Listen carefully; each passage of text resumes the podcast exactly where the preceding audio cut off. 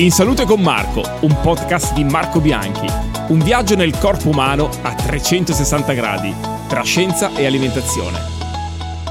Episodio 3. Pronto soccorso, i fondamentali. Un nuovo appuntamento podcast eh, con In Salute con Marco. Eh, oggi giochiamo in casa perché insomma benvenuto Peppe, eccoci.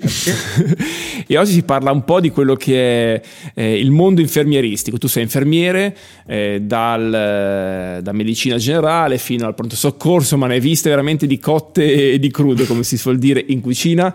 E oggi vogliamo vedere un po' nella dispensa di casa eh, cosa, cosa mettiamo o meglio, eh, nella dispensa eh, io mi occupo di alimentazione, tu invece di, di, dei farmaci, quindi volevo capire un po' con te, eh, fare una sorta, una sorta, di excursus su quello che davvero, cioè immaginiamo il, il, ehm, lo studente tipo o la, la, giovane coppia che insomma vanno a convivere, stanno arredando casa, uh-huh. sta per, ehm, va nei vari negozi d'arredo, compra okay. letti, compra cuscini, divani però deve anche entrare in farmacia.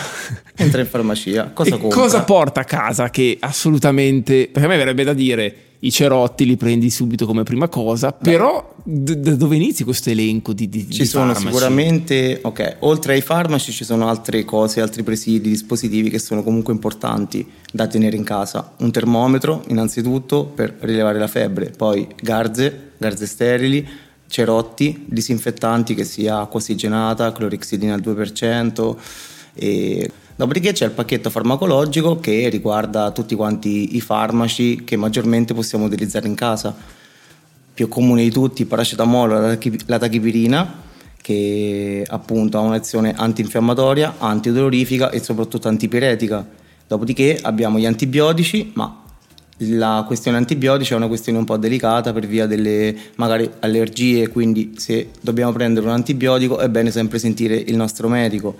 Questione, ah, questione cortisone, il cortisone è forse la panacea di tutti quanti i farmaci. Però anche su questo credo che... Esatto, è forse un po' troppo utilizzato in maniera impropria perché cortisone... abusiamo di cortisone. Abusiamo di cortisone, abusiamo di cortisone e non è bene farlo, quindi qualora dovessimo prendere il cortisone ci deve essere un valido motivo e soprattutto sotto prescrizione medica, sentire il nostro medico per, per, per assumerlo. Ma invece su un discorso invece antinfiammatori come ci comportiamo? Discorsi antinfiammatori ce ne sono di più o meno potenti, più cioè, o meno potenti e come ormai. tutti i farmaci è bene ricordarlo, ogni farmaco ha il suo effetto positivo ma anche il suo effetto collaterale, quindi a lungo andare un antinfiammatorio preso in maniera Mm, diciamo non, non, propria, okay. non propria può dare i suoi problemi. Quindi, ecco, ad esempio, un farmaco molto importante da tenere in casa è anche un gastroprotettore, ah. un antinausea, un farmaco magari che può dare acidità di stomaco, che possa rimediare quindi all'acidità di stomaco. Un gastroprotettore quindi che mi permette anche di, eh, appunto, di far vivere più a lungo anche altri farmaci poi, perché da un sì. lato mi protegge dal, da lato protegge, dall'effetto negativo. Esatto, sì, da, da un lato protegge e quindi cura il sintomo, dall'altro però il gastroprotettore stesso a lungo andare potrebbe dare dei problemi gastrointestinali, ma questo è molto legato a determinate situazioni e determinate patologie. E su un discorso invece di, ehm, boh, mi viene a dire banalmente, dolori al, a tutto il tratto respiratorio, insomma, magari abbiamo un po' di tosse, abbiamo un mal di gola, eh, cosa dobbiamo, a cosa dobbiamo stare attenti, insomma? Beh, stare attenti eh, dipende sempre dal caso. Molto spesso il semplice dolore al petto associato ad una tosse produttiva eh, è già molto, cioè è, c'è già molto una soluzione. La tosse produttiva molto spesso porta questo dolore al petto e quindi si può risolvere o con un mucolitico, il classico Fluimucil, oppure con, con un, uno sciroppo per la tosse. Poi se è associata anche febbre si prende anche la tachipirina, però nel caso in cui ci fosse appunto febbre, tosse o comunque altri sintomi, prima di iniziare a prendere cortisonici o antibiotici è bene sempre sentire il proprio medico. Però nel nostro armadietto del pronto soccorso di casa ci metto già il mucolitico? Beh sì, sì. male non fa. Ah. Poi è anche protettore epatico, quindi comunque male non fa. È un protettore epatico? È anche un protettore epatico il fluimocil. Ha un doppio effetto quindi? Doppio effetto. Mi piace sta Come cosa. Come molti farmaci. Sì, ah, sì. vedi che i farmaci non sono negativi quindi? Non sono negativi, sono positivi, però possono diventare negativi con uso improprio. Beh, ma non dobbiamo mai improvvisarci su nulla, esatto. né con le diete né con l'alimentazione, tantomeno ovviamente col discorso invece farmacia casalinga. È vero. Il minimo quindi, indispensabile, sapere come utilizzarlo e soprattutto quando utilizzarlo. Ok, quindi abbiamo visto antipiretici, hai visto antinfiammatori, mi hai parlato di mucolitici, del kit antidolorifici, eh, kit, kit, base, sì. Base, eh, quindi ferite e, esatto. e, piccole altre situazioni che possono esatto. essere gestite a casa. Invece per quanto riguarda un discorso un pochino più, insomma, più allarmante, io l'ho vissuto anche su Vivi parecchi anni fa, il discorso ustioni. Ok. Ustioni casalinghe, quando ti puoi fermare appunto tra le tue quattro mura domestiche e quando invece eh, devi correre. Allora, il discorso ustioni è un discorso molto interessante ma molto delicato. Noi in ospedale utilizziamo una regola, la regola del 9, ovvero è una regola per cui ogni parte del corpo, ogni distretto del corpo viene, viene diviso in aree specifiche okay. e quindi in percentuali specifiche. Ad esempio, il braccio destro e il braccio sinistro hanno una superficie del 9%, i due arti hanno una superficie del 18% e anche il tronco, genitali e testa 1%. Di conseguenza eh, questa è una scala che viene utilizzata prettamente per stabilire dei parametri che sono la superficie interessata, quanto è estesa l'ustione e quanto è profonda, quindi serve per stimare il danno in generale. È ovvio che non è applicabile al 100% in casa perché comunque certo. è una scala scientifica, quindi va fatta ad esperti, però ciò che si può dire in casa è che se, il, se l'ustione riguarda una piccola parte del corpo, che sia quindi una mano, un pezzo di un braccio, un gomito, la prima cosa in assoluto da fare è metterla sotto l'acqua corrente fredda acqua fredda corrente per almeno 15 minuti oppure alternarla con degli impacchi di, impacchi di acqua fredda. Okay. E poi molto importante è capire la causa dell'ustione, cioè se è acqua bollente c'è tutto il discorso che abbiamo appena fatto, acqua fredda, acqua corrente, impacchi di acqua fredda. Okay. Se invece è un'ostione da un agente chimico, il discorso è già diverso perché non si deve assolutamente mettere ehm, il, la parte ostionata sotto l'acqua corrente perché può fare il doppio dei danni che ha già fatto Aumenti anche la reazione esatto. praticamente del... Cioè si innesca proprio un meccanismo che può peggiorare la situazione. Nel momento in cui abbiamo fatto questi abbiamo utilizzato questi piccoli rimedi per le nostre ustioni e mh, mm, nulla, si formerà sicuramente un flittene, la classica vescica, che non va però scoppiata. Basta coprire con delle garze e aspettare che comunque decada da sola, senza mai togliere il tetto, il tetto della lesione. Ma fa male?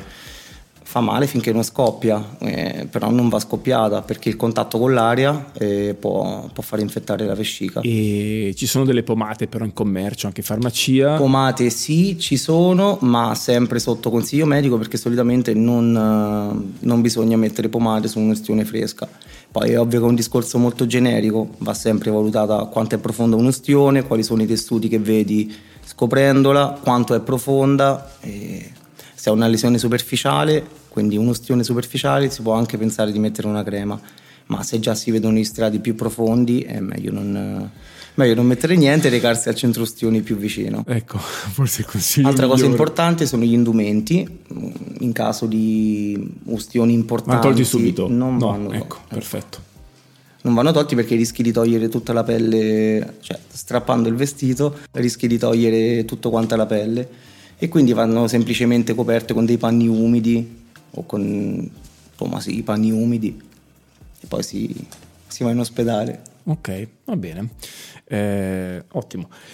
Passiamo a un altro, un altro, argomento, magari anche più, più, più, leggero da questo punto di vista. Siamo in viaggio, siamo in partenza, prendiamo mm-hmm. il nostro bagaglio, bagaglio a mano, quindi essere molto leggero tutto. Cosa dobbiamo portarci Come via? Sempre.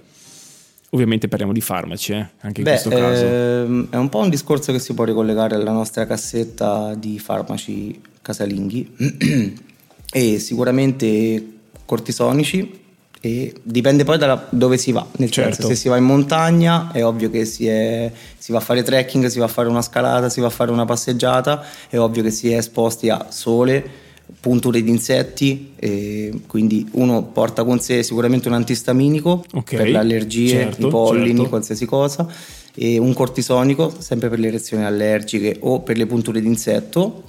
E, mm, ci sono i soggetti asmatici magari che ovviamente faranno già la loro terapia e sanno che portare un puff particolare o determinate terapie però personali prescritte dal medico è molto importante.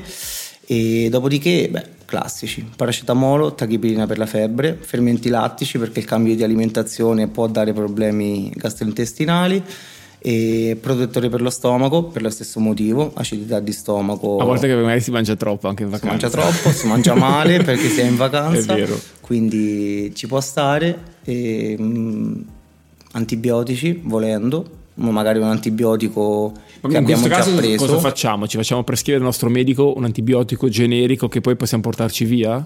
Beh, eh, mm, l'antibiotico lega molto, si lega molto al fattore patologia. Ok. cioè, dipende se hai febbre, dipende se hai Se bronchite. soffriamo magari di determinate cose. Se soffriamo di determinate cose, però comunque eh, va sempre analizzata e studiata la situazione dal medico. Beh, però se soffriamo di tonsilliti, ad esempio, è ovvio che partirai. Sì, però gli antibiotici vanno sempre prescritti. Magari il medico, tu sei abituato a prendere un determinato antibiotico, per quel caso il medico decide di cambiarti l'antibiotico. Ok. ok. Però ok. se devi prenderlo, se devi comunque portarlo per sicurezza in viaggio, magari è bene portare un antibiotico che abbiamo già preso, che sappiamo comunque che non ci dà reazioni avverse. Certo, quindi che funzioni, sappiamo già tutta la sua Esatto. efficacia il- non ci sono controindicazioni su- Esatto. sul- sulla persona.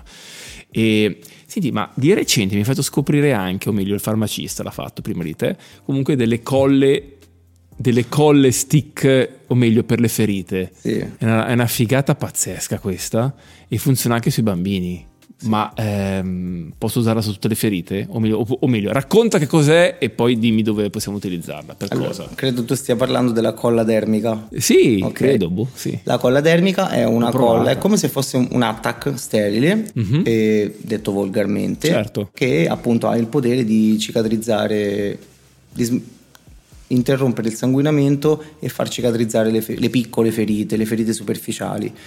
Ferite da taglio, ferite che sanguinano, ma comunque con, con margini della cute abbastanza, abbastanza vicini tra di loro, non profondi. Sì, esistono questi stick monouso che appunto interrompono il sanguinamento e permettono quindi la cicatrizzazione delle, delle ferite. Quindi tamponiamo e Tamponiamo, il sangue, diciamo... si mette un cerottino e poi fa il suo effetto molto molto immediato. Si asciuga in 20-30 secondi e ha un effetto molto, in viaggio possiamo portarcene una?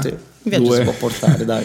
È piccolissimo, quindi va bene anche per l'aereo. È leggero leggero, è monodose praticamente quella. sì, sì, sì. Eh, un'altra cosa che aggiungiamo nel- nella, nella valigia ehm, sono i colliri.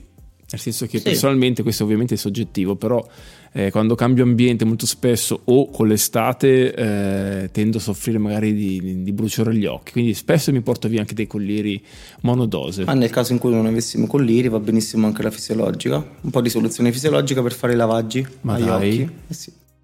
Ma guarda te, cioè... Beh, se ci pensi le, le concentrazioni di... Per, per mantenere le lenti a contatto sono fondamentalmente acqua, acqua Eh e sì. sale. Sì. Eh no, non ci pensavo. La fisiologica è acqua e sale. Sì, no, questo sì, sapevo, però non, non lo collegavo al discorso occhi e lenti, in effetti. Hai ragione. Una domanda, Peppe.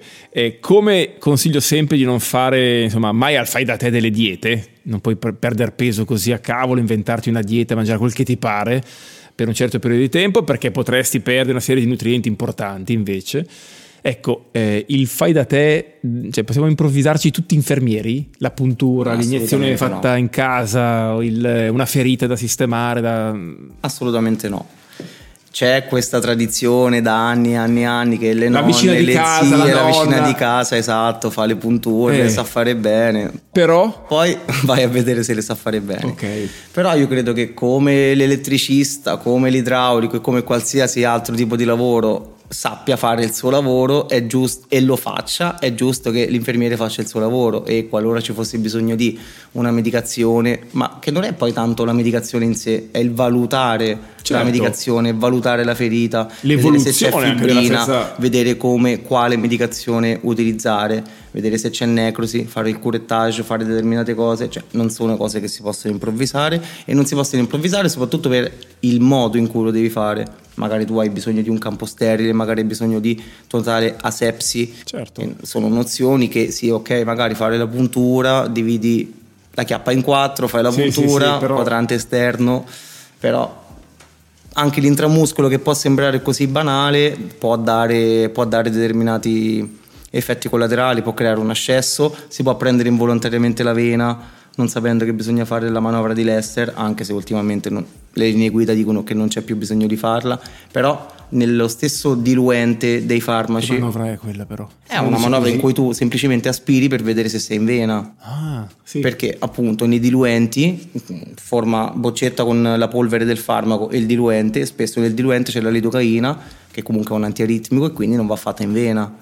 Quindi ci sono determinate, determinate cose che bisogna, bisogna sapere al di là della praticità. Cioè è proprio lo studio, la qualità e il tutto, il tutto intorno che, che poi fa la differenza. Non entro nel dettaglio ovviamente di invece pratiche più ancora insomma specifiche tipo inserire un catetere o... Mi auguro che nessuno ci provi nemmeno. Ma guarda, non lo so, ormai Google ti dà tutti i tutorial di sto mondo, magari c'è anche su quello. No, immagino, soprattutto quindi- perché è una tecnica sterile, quindi Eh. va mantenuta totale sterilità per, per evitare l'infezione delle vie urinarie. Eh No, va ricordato perché molto spesso Certo. poi anche io magari faccio vedere molte storie dove, che ne so, mi fai il tuo prelievo a casa, determinate cose, però è perché lo puoi fare, cioè hai tutti... Perché lo faccio con criterio. Esatto, no, no, ma soprattutto è, è il tuo lavoro, quindi Certo. è questo che dico, non... eh, eh, Ormai mi aspetto di tutto, quindi mi aspetto gente che si fa i prelievi a vicenda, che si mette il catetero. No, però ormai molti laboratori, ci sono questi centri che, Che può essere anche anche a casa, fortuna, esatto, eh, l'infermiera a domicilio che è una figura importantissima, specie per certe persone che sono allettate, quindi è fondamentale anzi questa,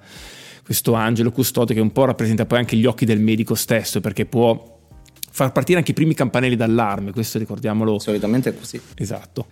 Peppe, volevo sapere un'altra cosa da te. Dimmi. Eh, se ci sono delle associazioni legate magari a una patologia o a dei farmaci, insomma, a qualcosa che non dobbiamo assolutamente fare o, o dobbiamo stare attenti.